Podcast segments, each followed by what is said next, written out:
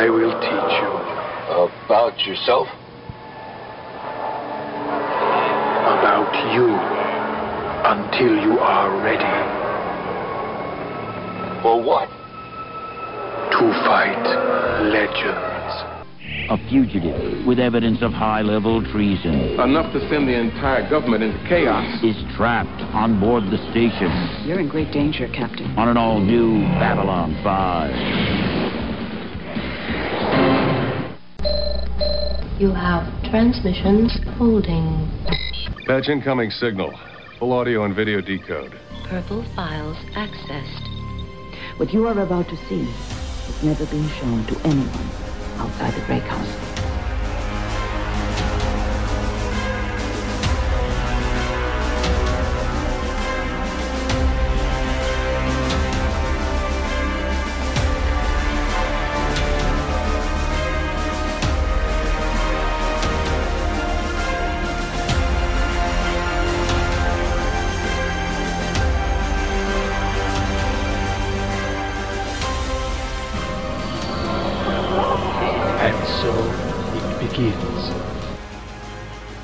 There in podcast land. Welcome to Grey 17, a Babylon 5 podcast, a part of the Front Row Network and NPR Illinois Community Voices.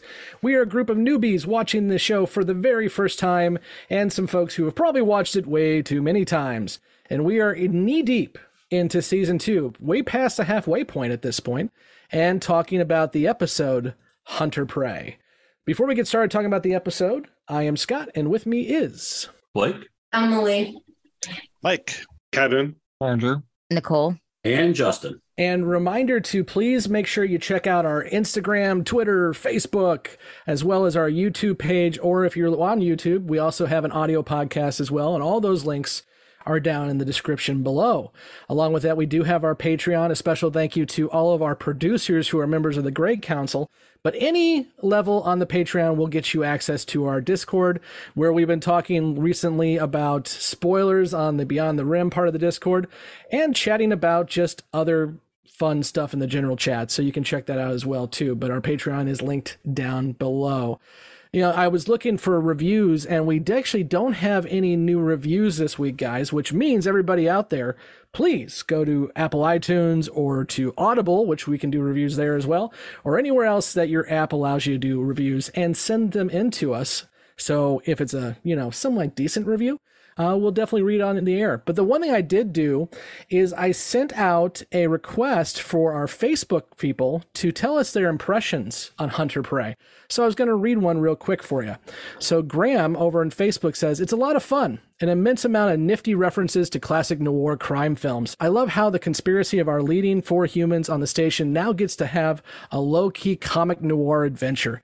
It's a little bit Casablanca, a little bit Maltese Falcon, but rather than Bogart, Garibaldi does Bruce Willis, of course. A real sense of the home team working all together and having a fun little adventure. Also, huge development with Kosh. Let's see where that goes. So, thanks, Graham, for posting that impression, and you can join the conversation on Facebook by clicking the link below. Let's go ahead and dive into Hunter Prey. And Mike, I believe you have a synopsis for us. Yes, I do, Scott. This week on Babylon 5. The president's personal physician goes on the lam with sensitive information that can blow the lid off of a vast conspiracy within EarthGov. Meanwhile, Sheridan tries to make a friend. Franklin and Garibaldi go on a buddy cop adventure, and everybody gets spooky with a weird spaceship. Spooky with a weird spaceship. And it's not a murder spider ship, Nicole. Best synopsis ever, bro. Like I don't even want to try to write one. Ah, shit. I was going to say something about Bull from Night Court. Anyway, we'll get there. There's a lot of cameos in this episode. There absolutely is. I also think, and Andrew, maybe you can help me out with this uh, because you're the wrestling guy. Dr. Jacobs absolutely looks like a wrestler. What wrestler does he look like? He's got like the pointed chin and the bull haircut. He just strikes me as a wrestling guy. He looked familiar, but I don't know. It- It's not a wrestler though. Shit. Yeah, I looked it up. I I immediately recognized what he was from when I saw it, but uh I have to find it again. He kind of reminded me of the Monopoly man. Uncle Moneybags. Yeah. Well, now that Mike is uh, googling and Andrew is, uh, I maybe- guess like an older Dax Harwood, but I think maybe because he's got like the Hulk Hogan, like I'm bald but trying not to be look, and he's got like the hard chin. He just looked like a wrestler to me. oh, what's his name? Tul- Tully Blanchard. Tully Blanchard with a mustache. Okay, I'll go with it. I don't know who that is, but I'll go with it. Speaking of going with it, let's jump into first impressions. Emily, first impressions on Hunter Prey. I enjoyed it. I thought it was interesting. I did notice that Cranston was in DS9. Um, a very interesting character in DS9, but whatever.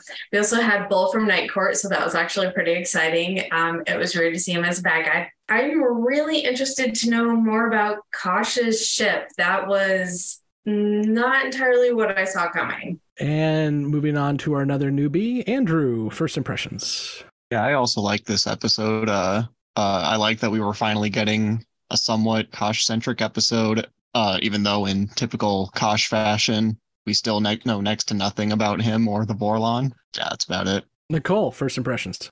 So I really liked this episode. I thought there was a lot going on. Um, it was kind of like serious, but also kind of fun, like Mike said, with like the buddy cop with Franklin and Garibaldi and Ivanova and um, Sheridan are in on it. Like they all kind of conspire to, you know, help this guy out. And it was just kind of fun to see them like off the books. Uh, so that was really cool. Um, it was interesting to learn more about Kosh and his ship and the dynamic between Kosh and Sheridan was really interesting. I really, really started to like Sheridan in this episode. There was just like, I don't know, there was like a change in him for me, at least that I feel like, okay, he's cool. Like I, I, I like him now. So uh, I'm now officially team Sheridan, although I'll always love Sinclair first. And then I don't know where the hell I've been, but I just noticed in this episode, Kenickie or Jeff Conway. I was like, he's been in so many episodes. How did I just like, oh yeah, he really is in this show? Like, I feel like a complete ditz, but uh, he had a lot, he had a more active role, I guess, in this episode. Uh, so that was interesting. I've been racking my brain on who the lady was, asking him or bringing him the message. She looks really familiar, and I know I can't Google, and it's driving me absolutely nuts because I know I've seen her before. Overall, I thought it was really cool to learn a little bit more about Kosh and then kind of stick it to the man, you know? She is Wanda de Jesus. And Wanda de Jesus, she is uh, best known for Robocop 2. That's it. Okay. I'm like, that? You Are you serious? that? yes, because I'll tell you why. I just pulled that on my ass, by the way. I have watched the RoboCop movies with my dad a billion times. So amazing. That, She's- that- that's a She's also in a relationship with Jimmy Smits since the 80s. Oh, I maybe that's but that why I only know makes her. sense. But Yeah. I, I just pulled RoboCop, and I'm I'm impressed. Oh, hey, she was uh, Andrew. You're not there yet, but SeaQuest 2032. Oh. That's the third season. Yes. And Andrew, save your time. Don't bother. Just stop at the end of season two. Trust us. We've No, no, been there. keep We- going. we- yeah, just stop. No, no, no. I, Hey, I, I, I paid good money for that Blu-ray set. I'm There's only like it. six episodes of the third season anyway. so- 2032 has Michael fucking Ironside. You be quiet. That's a good, good thing. And Michael. R.I.P. And even he couldn't save that shit show. But R.I.P. Michael Ironside. Didn't they make Roy Scheider an, a villain in one of the episodes in 2032 too? Like he became like a environmental terrorist just because. Yeah. Cool. I thought But they said gave him a goatee Scheider. when they did. Spoilers. Oh, of They course gave him they the evil goatee for it. Because he was from the Mirror Universe, apparently. Uh, okay. Moving on from Wanda de Jesus and RoboCop 2. Justin, what is your first impressions? I mean, since Kosh is my homie, and this being a nice Kosh heavy episode, I I liked seeing him a lot. I kind of confirmed my suspicions. I think I had mentioned before about the Vorlon ships being similar to the only good thing to come out of Star Trek Voyager, and that was Species 8472 and their bioships. Um, so it's kind of cool seeing that in action and understanding how those work a little bit better. And then, yeah, Richard Moll being in there, Bernie Casey playing Cranston. He was also Felix Darklighter in a Bond film. Never say never again. So, um, overall, cool episode. Definitely, I enjoyed sitting there watching it with my little tinfoil hat on, and look forward to future discussion. We'll move into our first ones now. Kevin, first impressions. Yeah, in addition to seeing Richard Moll and Bernie Casey um, and learning more about Kosh, this is a this is a pretty pretty decent episode. Um, you know, you you the more you learn about Earth Force, the the more you're like, mm, sounds a little shady. So, um, but it's nice to have some more information on on that stuff to move the plot along with this one. So, Um, not not a ton of world building in this one, but at least it uh, at least it holds everybody's attention.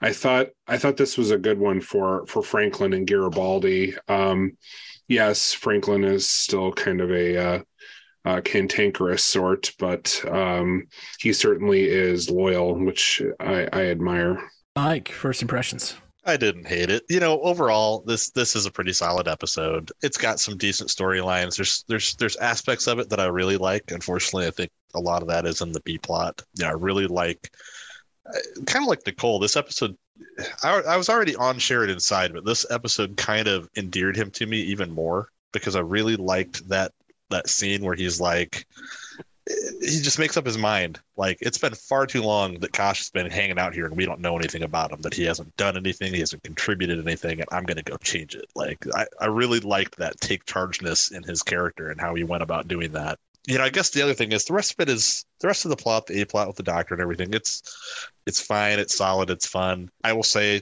probably as the minority in the the, the pod here that uh, the I feel like Babylon 5 is an epic space opera. And so, like, the storyline about what's going on on Earth and with Earth Gov is something that doesn't particularly interest me. I'm way more interested in finding out about Vorlons than I am about the conspiracy about who killed the president and why. Um, that's just me. But uh, so that's why this this episode it's it's solid. It just doesn't rate super high in my book. It's not it's not the big old space mystery that I like to see. Some good guest actors though. Uh, Bernie Casey is a great actor who's you've seen everybody has seen in something, and who doesn't love seeing Bull from Night Court? And uh, by the way, the Doctor Tony Steedman has a very long IMDb credit page, and he is perhaps best known to me as Socrates from Bill and Ted's Excellent Adventure. Since you brought up Bull, I mean, and everyone... Socrates. Socrates. Andrew got that reference. Since you brought up Bull, I have to read another one of our Facebook posts. This one comes from Jim Pridgeon. I'm bullish this night on how it will fare in the court of public opinion. Talking about the episode because puns are fun. Blake, first I respect it. So it sounds like Mike's wanting a close encounter of the Vorlon kind there. Yes. You know, out of the show. So we'll we'll have to see if Mike uh, gets his prediction at some point. But you know, I like this episode. I think it's a pretty solid one. I think it's got a great guest cast in it as well. And you see some of the pieces, you know, follow up. This is, I think, the first real episode we get with a follow up from after General Hague talked to Sheridan and he kind of looped the rest of the command crew. And I think this is the first real follow up to that we get uh, with what's going on back on Earth. Although I will say, as, as a Night Court fan, I really wish Max would have ended his call with Cranston with the okay. That that just would have made the episode if Max would have just done that. Is anyone watching the new Night Court? Is it? Yes, it's it is good. They I'll they've done really well. I'll mm-hmm. check it out. I've been interested in it too. So if you guys recommend it, I'm I'm going to check it out. Yeah, Yeah, it, it is good. Yeah, so for me, you guys hit on most of it. I do really enjoy the buddy cop that is Franklin and Garibaldi, and I'm looking forward to explain once again right, right why Franklin is a good character. What I really did enjoy about this episode with them is that conversation about the future. I think that was a fun conversation about, and it really is thematically what Babylon 5 is all about, isn't it? We got Star Trek, the utopian, beautiful future. We can pull food out of nothing. We have no money, all that wonderful stuff over here. But on B5, it's we got everything we wanted. And what's next? What do we do?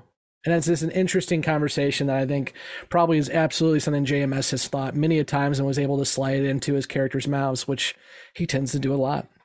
And of course, the Kosh stuff. I'm looking forward to hearing all of your thoughts on our good buddy Kosh. So let's get into the conversation. And I think let's deal with the um, easier conversation in terms of length of the episode, and that is the Kosh slash Kosh's ship stuff first. What do you guys want to talk about with that? Nicole. So I thought this was really interesting because the thing about Kosh that we, I mean, obviously we don't know much about him, but what I think has been always fairly apparent is that there there's something about the Vorlons that is way more advanced than maybe even the Minbari, you know. Um, they seem to be the ones who always kind of know, like when Delenn went to Kosh about before going into the chrysalis um and you know just the way that kosh was speaking to um sheridan about how you're not ready i'm going to teach you how to you know like teach you until you're ready to fight and like all this stuff i almost feel like they have like a like they know the future or whatever, like they know what's going to happen, like premonition.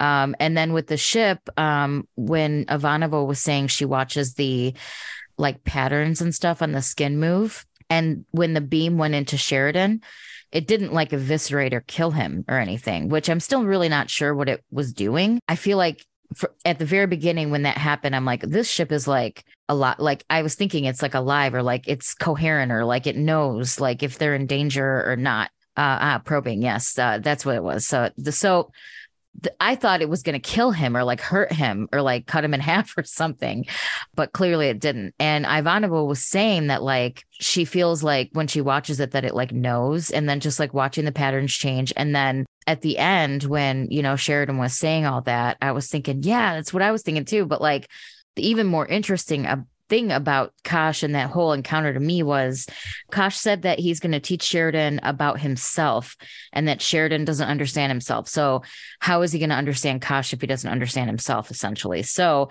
I'm very interested in the Kosh Sheridan dynamic and what's going to happen here. Like, I almost feel like maybe Kosh has chosen Sheridan. And I don't know if it was him or the organic chemistry on a ship or what, but there's a connection. And that maybe is why the ship kind of recognized Sheridan but didn't hurt him. Cause I feel like that ship can like fuck you up if it wanted to. Justin. I mean, I do agree with Nicole that there is some kind of connection between Kosh and Sheridan because even when they were in the hallway at one point and Sheridan asked Kosh, you know, they're talking about when Sheridan was captured and Kosh appeared in his dream or his vision or whatever you want to call it. And Kosh actually said, when I reached out, I heard a song.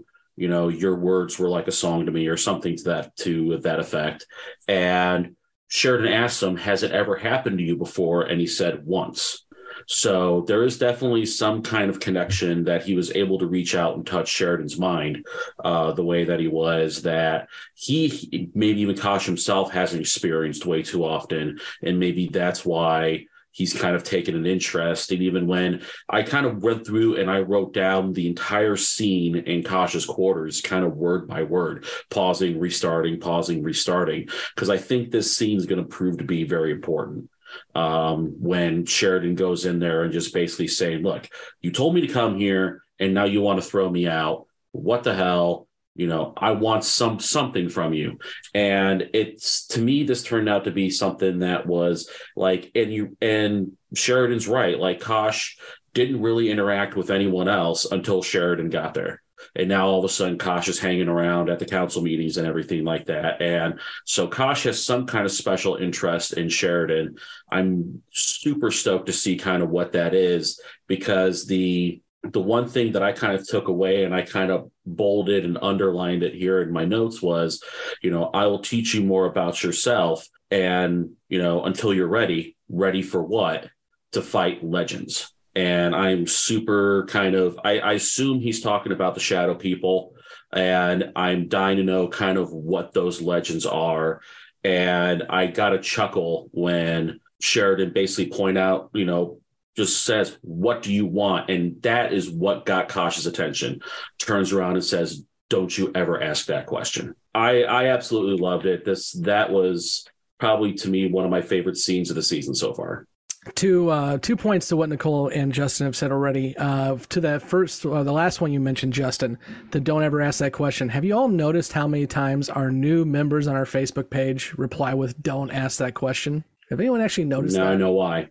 No. Yeah, now you know why. now it, I know it why. actually happens almost every time we do the let's welcome our new people. At least somebody's like, don't ask that question.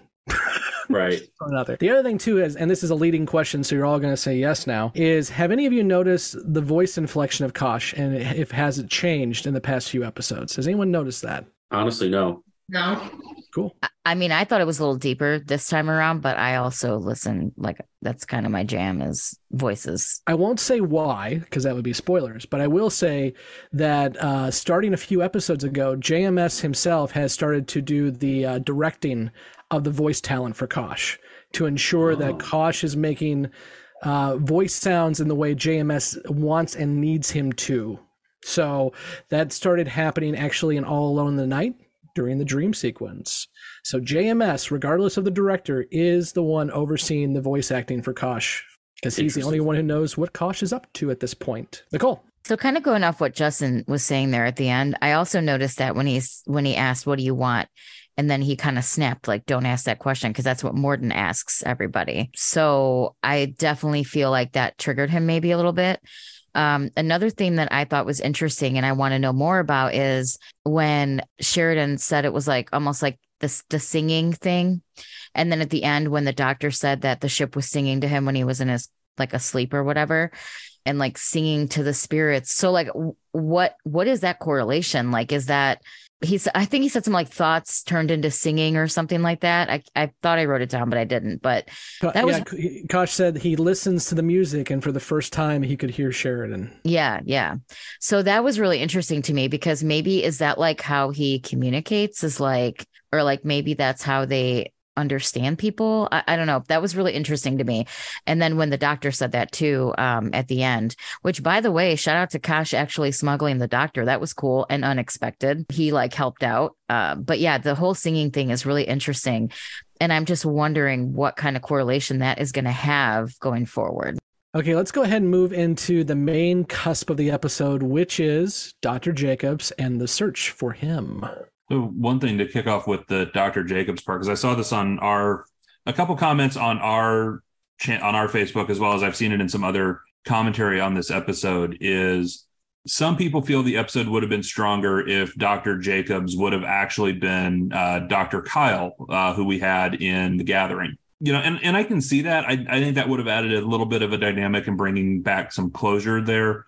But honestly, the actor that played Dr. Kyle's health was to the point he pretty much retired from acting after the gathering. And we're, you know, two to three years after that at this point. So he he was well into retirement as an actor um, and would not have been able to return to that role, I don't think, even if they would have tried to go that route. So I think that's why we ended up with this Dr. Jacobs character as a as a different character uh, coming in. And I still think the story works. I just think that might have added a little depth and maybe uh, brought a little closure background, especially for you know those of you that are experiencing the show for the first time. That would have closed that loop a little bit on the gathering. It's interesting to me that some shows make the decision to recast and others don't.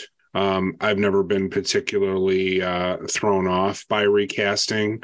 Um, but I I agree that that could have been an interesting twist to to this particular storyline, and I do kind of wish they had gone that route. Although you know certainly the optimal would have been to have the same character back, but it must not have been important enough to JMS to recast. But certainly I I wish more shows would give thought to that if if the character piece is important enough. If Kyle showed up, it would have been freaking cool. But the other thing too is remember that Kyle was not the personal doctor to the vice president. Kyle went back to help with xenobiology too. So mm-hmm. they may have had to kind of play that a little differently if they did that, or just changed his title too. Justin. One kind of thing that I had a question about, and I don't know if this is something better saved for questions and predictions, but I'll just kind of throw it out there. Have the ID crystals always been a thing for higher level personnel from Earth Force, or is that something that Clark implemented? I don't know if that's ever discussed or if it's ever they ever did anything with it because I thought it was just very interesting that when you're seeing kind of the rise of what I'm assuming is going to turn into some kind of totalitarian type system, well, all of a sudden they start putting tracking devices in all of their all of their high level personnel for their own protection in quotation marks to protect them against kidnapping or uh, what, whatever it was that uh, that Cranston said. Uh, but then also just allows them to try and track where their people are and where they're going. So I don't know if that's ever something that is has always been a thing or if that is something that's new since Clark took power. I don't think they dive into it per se, but I think it's kind of implied that that's just been a thing. Um, and I mean, there's even been commentary with some that, you know, even certain figures under protective details have some kind of tracking or beacon device with them in the event of a situation you know and, and that that even exists now within you know there's been some commentary around that type of potential and different things.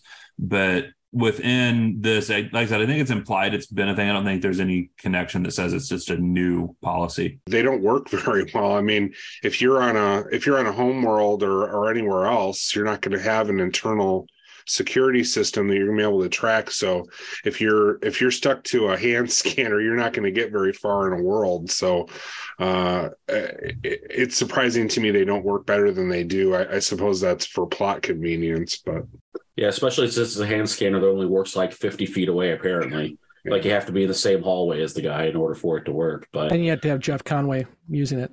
Right. yeah, Am I the only one that whenever anyone says Cranston on this, I keep thinking Brian Cranston? Am I, I did too the entire episode. I- I- yeah. Same. Yeah. Who, of course, his most important role ever was Zordon in the Power Ranger movie. Yes. Mhm. Which, by the way, that's a good movie. I'm just throwing it out there. I liked it. I like it. I liked it. I mean, I've got more to say unless someone else wants to say something. No one I, seems to be talking. I was kind of thinking this would be a good one for you, Justin. This gets more into the conspiracy side, and that that is kind of Yeah, I know. I've got I've got notes, and I'm. because you're not waiting retiring for- the tinfoil on us, right? I mean, you, you, you're No. keeping the hat. No, man. I actually was wearing. I put tinfoil on my head and sat there on the couch when I was taking notes today. So Good, because I just bought stock in Reynolds Corporation. I'm I'm relying on you to make damn money here, dude. As a Quad City boy, I would have preferred you bought Alcoa, but it's okay. I don't even think we have that down here. I don't think Alcoa is a thing anymore, is it? Is it not? God, I've never seen it. I've been gone from the Quad Uh, Cities. they for changed their name. Yeah, it's to archonic Arconic. or, or, or archaic if you work there. I just know my grandpa designed like all the machines in that building. Nicole, what do you got? Um, I did like how Ivanova kind of got a little sassy with Cranston and was like basically kind of telling him what's up. Um, when he's like, Why didn't you tell me about this?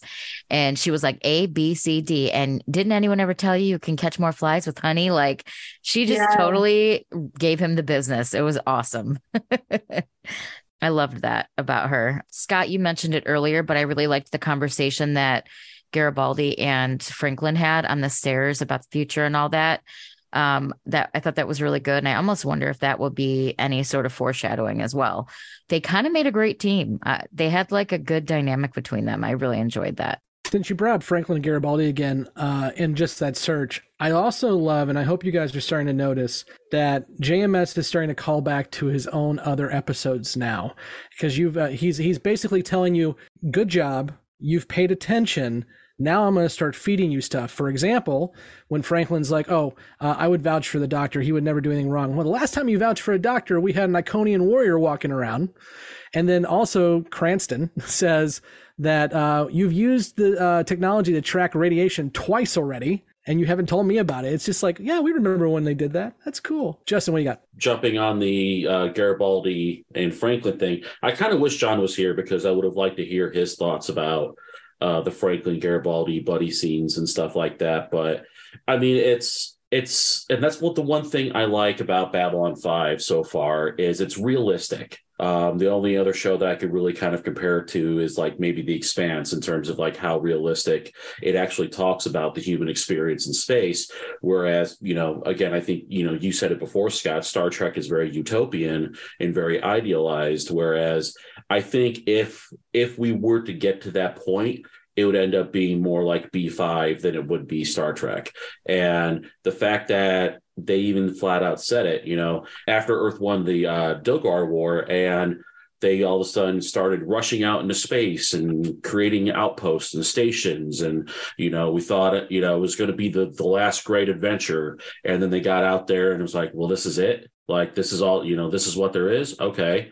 Like um, I wrote down the quote that Franklin said about asking for that special toy on Christmas, and then when you finally get it, it's not as cool as the vids make it seem to be. So you just kind of throw it in your closet and never play with it again. And that's the human experience in space. And it was just something that I really enjoyed um, seeing because it was something that just feels very real. And that's kind of the things that humans have done you know, look at the American westward expansion. We just kind of get out there and it's like, okay, well, we took over the whole continent. Now what? So it's it's definitely kind of um, very humanistic and very realistic in terms of its presentation. And then um, I've got a lot more to say about the whole Jacobs thing, and uh, definitely I've got I got some shit list about Clark, but I'll let uh, someone else go for a moment. Justin, to your point about uh, I always to humans getting bored with stuff. I always remember that line from Apollo 13. You've made going to the moon as exciting as going to Disneyland. Nicole, what do you got? Was it just me, or did Garibaldi have a giant picture of Daffy Duck over his bed? He's always had a giant picture. Yeah, of I've noticed He's that had that. for- First time. How have I not episodes. noticed that? Okay. It's been there like the whole series. Yeah. Okay, well, apparently I'm not observant. It's his second favorite thing in the universe. Andrew, what do you got? Uh, am I the only one who thought uh, Garibaldi's dis- disguise was kind of ridiculous? Oh. He looked like Raphael from the first Turtles movie. It's perfect. Oh yeah, that's exactly what I wrote in my notes. It's literally the same disguise as the Ninja Turtles. he has this whole line about the like they, they don't look at me, they don't look at me, they look at the badge, and like that's why like hence why he's disguised, but didn't really do much to hide his face aside from like looking down whenever he's talking. But And whether you agree with it or not, that's the exact same argument that they used when Sinclair and Londo went looking for Adira.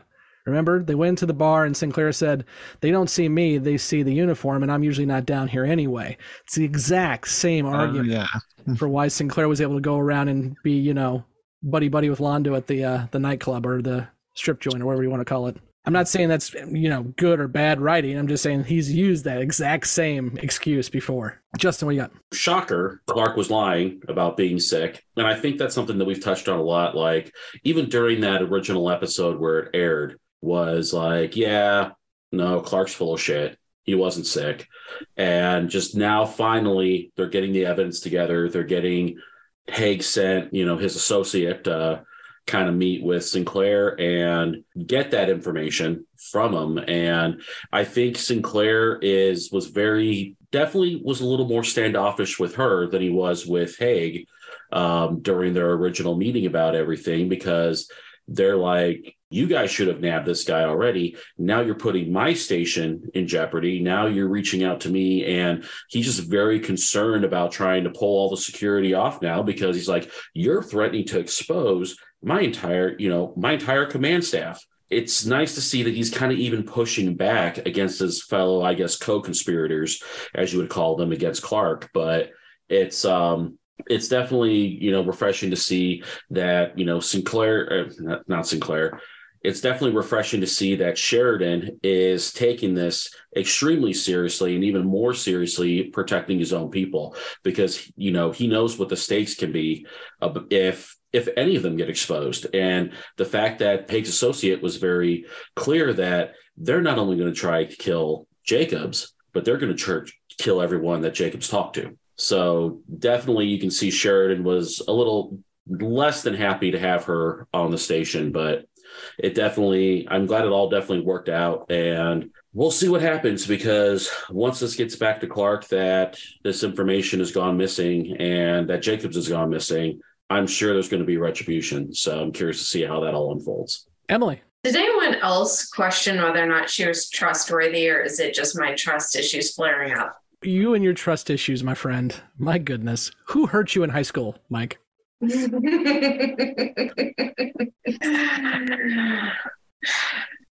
Go, what do you got? I was gonna say something that that lady said at the end um, was uh, as long as there's a, a next time, that means there's a chance to win. Basically, uh, in the war, they need all the chances they can get. So I just thought that was a really poignant statement, and I feel like that was big foreshadowing. I'm very curious what the next encounter is going to entail because this one was pretty pretty dicey. Justin, we got. The last thing I'll say about this uh, before I take my tinfoil hat off and save it until next week is I'm glad they still got granola bars in the 2250s. Oh, the Nutri-Grain bars that they were Yeah, eating. the Nutri-Grain bars that they were eating. And I'm like, you know what? I'm glad that's still around because I still eat those to this day. And I've been eating them for 20 something years. It's probably why I'm in the great physical shape that I am. I miss but- Daffy Duck, but I noticed the Nutri-Grain bars. But I just saw that. I'm like, okay, they they still got that there. Cool. Anybody else? Anything else you guys all want to hit on that we haven't hit on yet? The one thing I want to just point out again, and I know I've beat this over the head uh, quite a bit, but I, I'm I'm really liking the fact that we are absolutely moving more into serialized TV. You've got episode after episode that if even if it's not the main plot point, we are talking about the conspiracy back at home. We are talking about what's going on. You you didn't mention it, but I'm sure you all heard it. The whole point why uh, Sheridan was talking to Kosh, aside from trying to figure out who Kosh is, is we need to talk about the Narn refugee problem. So that's continuing on.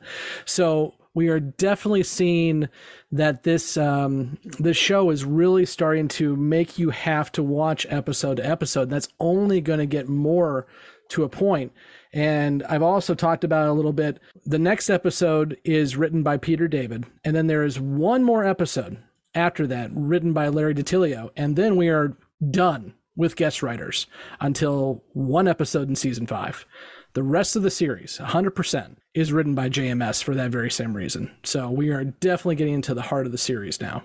Absolutely. Did, didn't you, maybe you or Blake or somebody said something about Neil Gaiman writes an episode at one point? Season five. That's the one. I'm looking forward episode. to that. I love Neil Gaiman. Well, you've got about two years, uh, about a year and a half. We'll get there. We'll get there. Yeah. But yeah, so Peter David writes next week's episode, which is There All the Honor Lies. And then Larry DiTillio writes Knives, which is coming up fairly soon. And then Neil Gaiman, I won't read, I won't say what the episode is, but Neil Gaiman writes one episode in season five. Aside from that, it is JMS at his t- typewriter the entire time. And it nearly kills him, by the way, during all of this, because it's just going to be him. But that just kind of tells you where we're going with this series and the fact that he feels that he has to connect all the dots himself to make it work moving forward. You've only got two more episodes left where it's not him until we get to season five. Let's go ahead and move into the questions and predictions. For those who are just joining us, the newbies have only watched up to this episode, and they have uh, been waiting to hand off any questions and predictions they may have, although you guys have thrown out some questions already. And then we will have them promptly ejected out the airlock. And our first ones, Kevin, Blake, Mike, and myself, will answer all these questions predictions when they can't hear it, which they love so very much. So let's do questions and predictions, and let's go to Justin first. Questions, predictions. Two questions, two predictions. Question number one What are the legends surrounding the shadow people that Kosh refers to?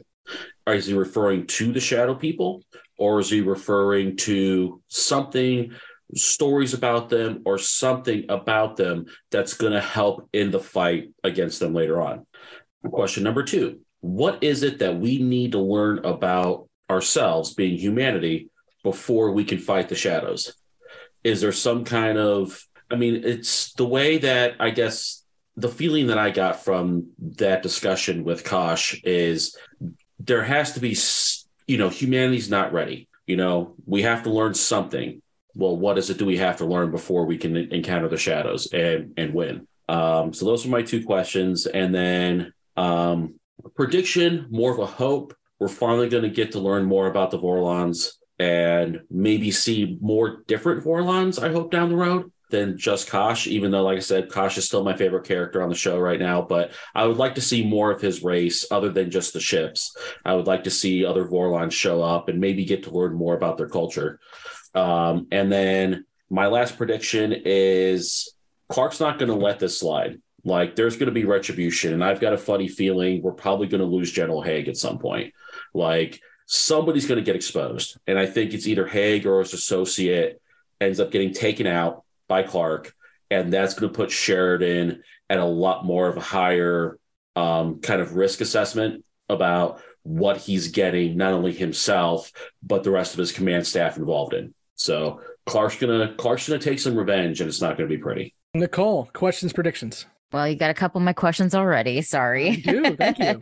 yeah, I just really want to know what the connection with Kosh and Sheridan is and the whole singing thing. Is that like how they communicate? Um, and then I want to know basically what's going to happen next now that Jacobs is on the lam and uh, they have that information. Like, are they to? I know they said they didn't have enough to make it public yet, but I guess will they eventually have enough to make it public? Because we all know Clark is a shady bastard. So, um, prediction wise, I think that this is definitely not going to be the last we see of this situation. And like, like she said at the end, uh, if we meet again, that means we have a chance. I really think, as another prediction, that Sheridan is is going to be really needed to watch his back after this because I feel like he's kind of taken his official leap into getting really involved in all this, you know, conspiracy. Um, so I feel like he is is maybe in some trouble. And um, I'm just predicting that maybe things are going to be difficult for him uh, going forward. Andrew, questions, predictions. Because John's not here, I'm taking over for the mountain of questions. First one why does Kosh not want to discuss what exactly he wants? So, and we didn't, I don't think we really touched on it too much, but the fact that uh, Kosh's ship is alive. So does that mean the ship can operate independently? And are all Vorlon's Vorlon ships uh, sentient? Who else did Kosh appear to in a dream? What uh, what other evidence is needed before going public with it? Do you have any predictions? Uh, not this time, no. Emily, questions, predictions. I do not have predictions, but I have questions primarily about the Vorlon ship. So the ship is biological. Did they create it or did it evolve? And if it evolved, did, was a symbiotic evolution between the Vorlon and the ship, if we assume it's something different? Or if not, which came first, the ship or the Vorlon? Because Kosh spoke to the ship like the ship has knowledge and knows more than even he does. And then the question about Sheridan's contact is she actually trustworthy? And did they make a backup of the evidence? You guys are still harping on that shit. Seriously, you back up that stuff. And no one ever said they didn't the last time. Yeah, well, sometimes I question their judgment. All right. We'll go ahead and end it there for our newbies. We'll be back next week. And as I mentioned, next week's episode is There in All Honor Lies. So if you are watching on certain other streamers, it may be a different episode that's next, but we are going to talk about There in All Honor Lies. Till then, please be sure again to like, subscribe, follow, click the bell icon, whatever you see in front of you on your app. Click it, click it, click it except for the down arrow. Don't click that one. Please also send us reviews on your podcast app of choice. Those really do help us grow. And finally, you can join the conversation through our Patreon or on Twitter, Instagram, or Facebook. Until next week, I have been Scott, and with me has been Blake, Emily, Mike, Kevin, Andrew, Nicole, and Justin. We'll see you next week with And There All Honor Lies. Bye bye. Thank you for listening to Grey 17, a Babylon 5 podcast. You can find all the places to listen to and watch this podcast at anchor.fm slash grey17 podcast or youtube.com at grey17 podcast. We want to hear from you, so join the conversation at Facebook, Twitter, Instagram, YouTube, or Patreon. Be sure to subscribe and leave a review where you are listening to or watching this podcast. Grey 17 is not affiliated with, and the podcast has not been prepared, approved, or licensed by Warner Brothers or any other owners of the Babylon 5 copyright. All clips included in this podcast are the intellectual property of the respective copyright holders. They are included here for purpose of review, and no infringement is intended. The opening and closing themes are available from Falling Matter on YouTube. And what's out there? The rim, And beyond that? the truth.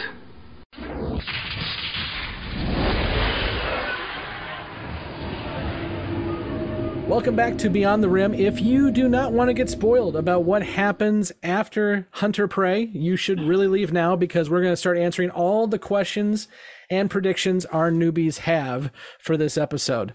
So, all uh, most of the questions and predictions dealt with Kosh, which I'm not surprised by because much like Mike, I think they're more interested in the alien shit than the Earth shit at this point.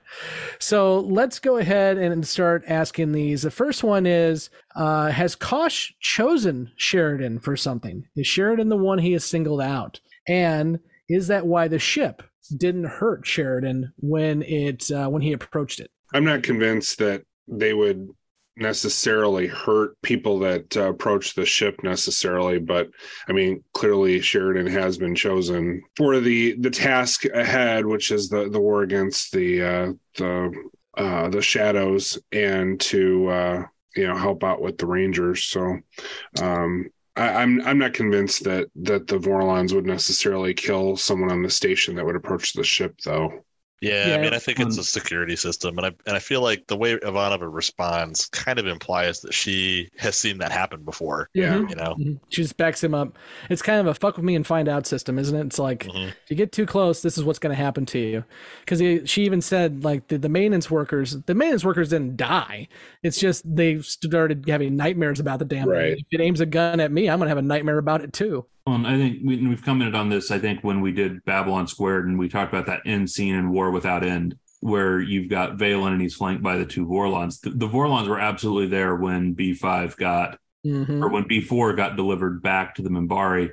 And I'm still not convinced that the Vorlons that were there, because just looking at their way their suits looked, It's that, that that that was Kosh. So Kosh knows who Sheridan is and what his destiny sort of is at this point. Yeah, I think if the Vorlons are not immortal, they are very long lasting. And to that point, I have no doubt that Kosh and Kosh 2.0 were there with Valen and are there with Dukhat, as we'll find out, and are continuing to be around, kind of making sure everything goes as planned. So, along those same lines, to that very question, do the Vorlons, and this is the one that made my eye like, you know, I, I got a little twitch because Nicole's hidden pretty close to home here. Do the Vorlons know what is coming next? Can they see the future? To Blake's point, no, they can't see the future, but they sure know what happens in the past. And mm-hmm. our good buddy Sinclair has told them a whole lot of what's going to happen. That time loop hasn't t- turned in on itself yet, but when it does, that kind of explains the whole ball game. And the fact that the Vorlons, when they receive B4, know exactly what's going to happen up until the very second that Jeffrey Sinclair goes back with B4. So they don't know everything, but they know enough. So they don't know that Sheridan is going to tell them to get the fuck out of the galaxy, which is No. awesome. yeah, and, well, and that's I mean, two. I mean, aside from Kosh, Kosh as he he as and this is I alluded to this when I told him about JMS doing the voice acting, uh, or directing the voice acting. He is trying to make Kosh sound more um, mentoring and caring towards Sheridan as we're moving towards this point where Kosh will start looking at Sheridan much like a son. And that gets really impactful when obviously Kosh saves Sheridan's life and then later has to die in order to move the ball along. But through all of this, Kosh is starting to change because the Vorlons in general don't want to leave. They don't want the shadows to leave. They want to continue the cycle to improve the species. They play around the sandbox, they fight the shadows through the other species. Those species that are strong, like the Minbari a thousand years ago, will prosper and become even stronger. And then the shadows will come back and we'll do it all over again and again and again and again. That's why Kosh 2.0 has to be killed. So Well, you've got that scene with Sheridan yelling at Kosh, "You've got to let me fight this war my way." Yes, because it's not going to be that. And then you know he gets up there after he gets back from Z'ha'dum and says, "We can end this not just for the next thousand years, but forever." And that's exactly what they go do. So to, at this point, still the whole, and these are questions that come a little bit later on too, is what's what do we have to be ready for? Kosh is still working under the uh, assumption that yeah, we want to defeat the shadows, but it's not a plan to end this cycle. I think I think Kosh gets there in his relationship with Sheridan, but not yet. But I do love. I mean, if you go back and watch, because I after thinking about that with All in the Night and the fact that JMS said during that episode he was starting to direct the voice acting, if you listen to Kosh talk to Sheridan, it is a different voice than what we usually get with Kosh. He is more subtle in his delivery than what Kosh usually is. The next question is Are the legends that we will be fought the shadows? Yes. Well, um, I, I still think there's a bit more to that too, though, because I mean, because at the same time, there's that in that exchange is that line from Kosh about what would happen that no one was ready to see him outside of his suit that they wouldn't understand. Because what we'll find out when Kosh does leave his suit is Kosh, the Vorlons are also legends. So, you know, I think it's foreshadowing that a little bit too of it's not just the shadows that Sheridan's going to be fighting. The Vorlons are part of those legends also. And the other races that are helping the shadows, some of which are potentially first ones as well. What do we, a la humanity, need to learn about ourselves before we can fight the shadows? We'll let you know when we figure that out. Yeah, you know, I, I'm in the same boat. I mean, I'm, I've been trying to think about it. I, I keep going back to. I think he really is alluding to the fact that they don't want the shadows to know they're there. That they don't want the shadows to know that they know the shadows are there. Mm. Because Delenn is absolutely working with Kosh right now. We already saw that back in Chrysalis. She is working with Kosh at least somewhat, and she tells during Ship of Tears G'Kar that the reason why they all let G'Kar call out the shadow threat but didn't do anything about it is they did not want the shadows to know they were onto them. Because if they did, the shadows would have moved quicker and they would not have been ready to fight them. So I this I think it's a stalling tactic more than anything else. My thought. I may be really wrong. And if I am wrong, feel free to put it in the comments. but that's my thought. Yeah, I mean, maybe so. I guess my other read on that is we've talked about how the Vorlons generally feel, generally seem like they're very arrogant towards the other races and they're unconcerned with the petty squabbles that take place, you know, within a race or between the different races. And so maybe, you know, I kind of look, looked at that like we need to hang up our bullshit kind of kind of thing. Could very well be. Next question is why does Kosh not want to discuss what he wants? And Blake, you've talked about this a lot. It goes back to the original point of what the Vorlons feel the best path for the galaxy is versus the shadows. Mm-hmm. The shadows are all about chaos. The Vorlons are all about order. So who are you is the Vorlon question. What do you want is the shadow question. Anything anyone else want to add to that? I mean, at this point?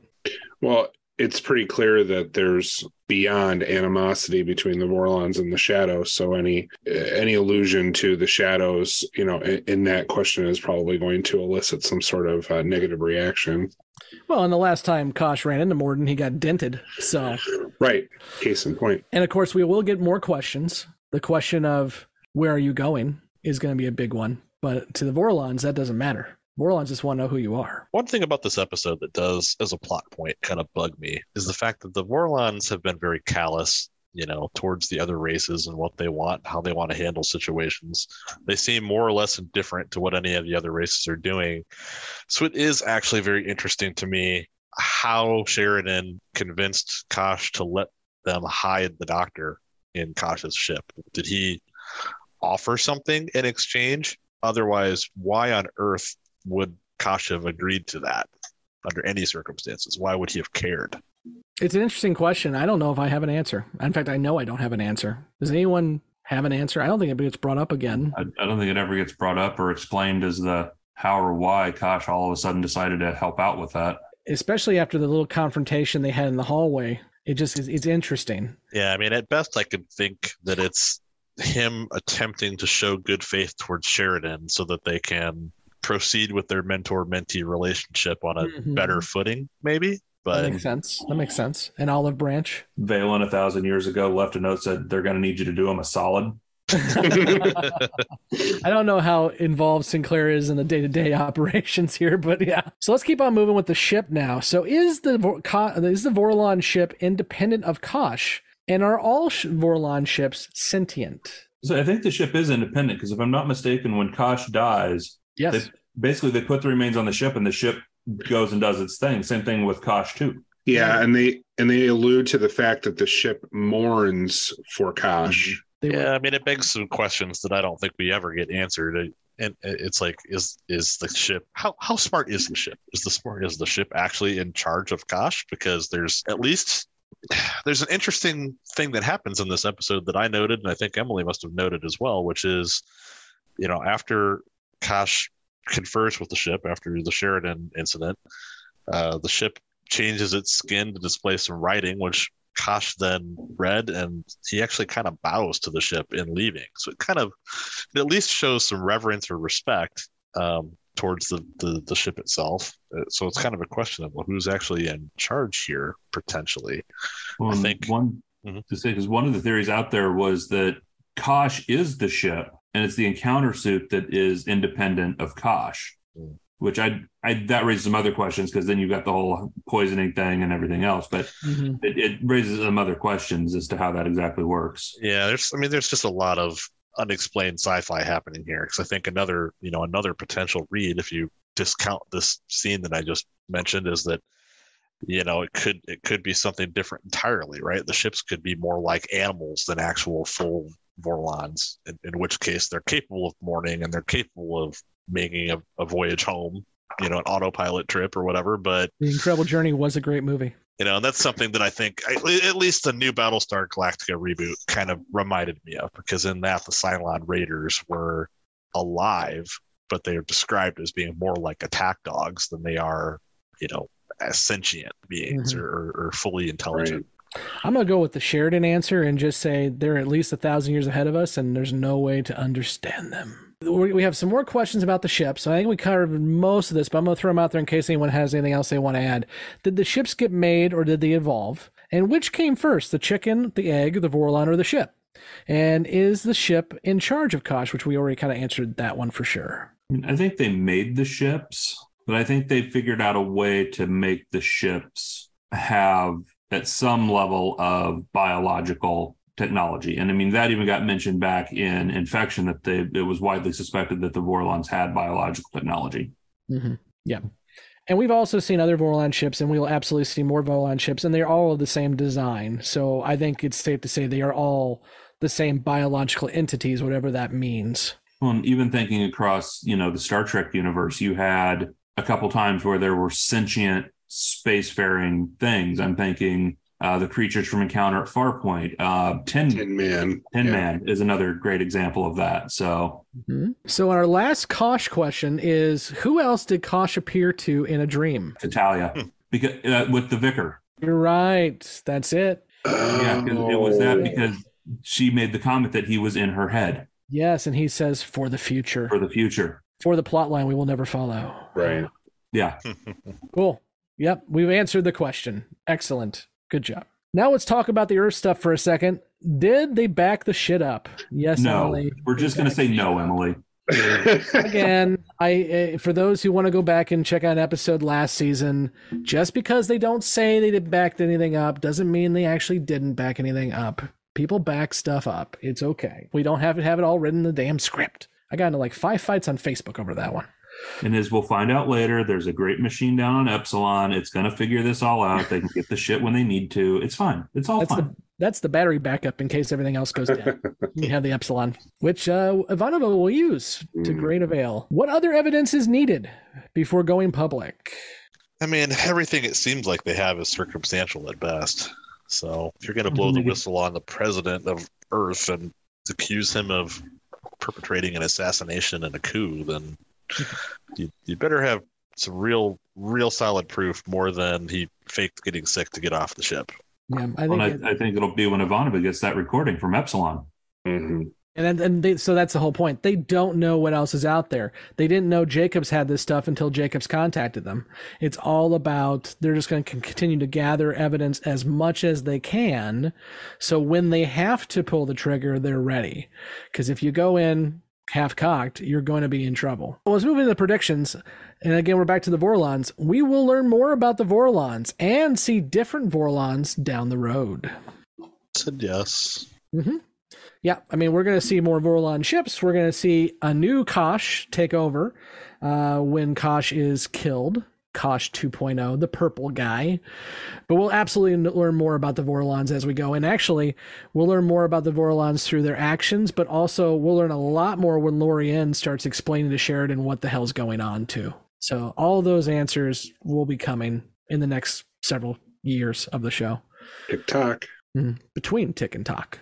Clark will not let it this slide. There will be retribution, and we may lose General Hague. We, we won't lose him. He'll just be double booked on DS9. yes, yes. Tell us more, Blake. Tell And us that. killed off screen. So I, I love the outtake of this. So there, General Yeah. Hague does get killed off screen, and when his uh, right hand shows up on the station, there's a uh, outtake with him. Yeah, uh, Sheridan or yeah, Sheridan asks where uh, General Hague is, and he looks and says his agent booked him on Deep Space Nine. Because the actor that plays General Hague is Admiral Leyton in uh, DS9 Paradise Lost. Yes, of course, it is a similar storyline. Therefore, the conspiracy continues. Dun dun dun. I'm not even gonna get myself in trouble this episode. I promise. Okay. DS9 And- stole the conspiracy and the general. Oh god damn it. You're welcome. Can't have nice things, Blake. Moving right along. Sheridan. Oh, and also the retribution. There will be retribution coming for B5, but I think it's not for this scenario. Right. It's just in general, especially when B5 starts actively being engaged in the the work to overthrow the president. At that point, the president will turn his eye to B5, but I don't think it's going to be because of this situation. I was going to say there was nothing about the way that this resolved that shed any no, they came out clean. Definitely. If anything, guilt on it. if anything, good buddy Cranston's going to go home and get a beating because uh, he lost the guy. Yeah. Mm-hmm. But this, you know, this command crew, they're all going to continue to work together and look in in every nook and cranny for info. And then when they get it, they're going to use it. And that is going to paint a target on them. and paint new uniforms on them as well. Right. Sheridan is going to need to watch his back after this. Well, not again, not after this, but as Sheridan gets more and more involved in the conspiracy to overthrow the president, obviously they're going to have to start dealing with that more. And I think what's going to be fun on the watching your back piece is when we start seeing Night Watch and they're mm-hmm. actually actively watching everyone on the station. I, I can't wait for our conspiracy theorists to start watching Night Watch episodes mm-hmm. and watching Jeff Conaway become a part of Night Watch for a while. That's going to be fun. How much longer before they they start t- actively talking about Night Watch? Is it coming, or is it is it the beginning of the third season? Beginning of the third season, because that's when the uh, P public affairs political office person shows up. Right. Okay. And and Sheridan about boldly goes where Everyone's gone before. and Zack clearly does. Poor Zack. Poor Zack. All he Poor did was- Zack. She was hot. Come all he, on. did- all he was trying to do was bring Lyta pizza later on. That's all he was trying to do. That's a whole nother story, though. okay, guys, anything that the newbies may have missed that you want to bring up or talk about with Hunter Prey? Not so much with Hunter Prey, but it is it they are starting to make the connections. They're starting to see some of the threads. Now, now a few of them need to lay off the tinfoil a little bit, but they are starting to see the threads. Everything's on Front Street right now. The we know for a fact that the command staff are actively working to undermine the president. So sooner or later, they will move to undermine the president, and that will lead to them breaking away from Earth. So at this point, you can connect the dots pretty easily, like what's going to happen next. It'll be interesting how we get along that road and how we get there. And I'm also interested to see how the newbies become more or less interested in both sides of this discussion, where you have the Earth stuff always going on, and then you have the shadow stuff always going on, and how that stuff kind of interacts and doesn't interact in some cases too. It'll be interesting to see who is more interested in one over the other, uh, and how they feel about how those stories do converge and then diverge again. More to come on that in about a year. Mike, does the later Earth storyline interest Hmm. you later on, or is it always not something that you're interested in? Um, it gets more interesting to me later on, but I'm still kind of here for the the larger space opera aspect of it. Gotcha. That's interesting. I'm looking forward to you elaborate on that more because I mean, for most people in the fandom, I think it's fairly easy to say that some of the most important episodes uh, and some of the mo- I mean highest rated episodes are um, the, basically the all of the stuff that really happens with the fight between Earth and B5 in season 4. So it'll be interesting to see your take on that because I mean really the the space opera kind of goes to the wayside for quite a while in that Point of No Return and Severed Dreams are 2 of Mhm. my all-time favorite episodes of the Mm-hmm. of the series. So, not not that I'm disagreeing with you, Mike. I just I was interested to see what how how your opinion evolves later on throughout the the series run. Yeah, I mean, and and honestly, I'm I'm interested too because I do, yeah,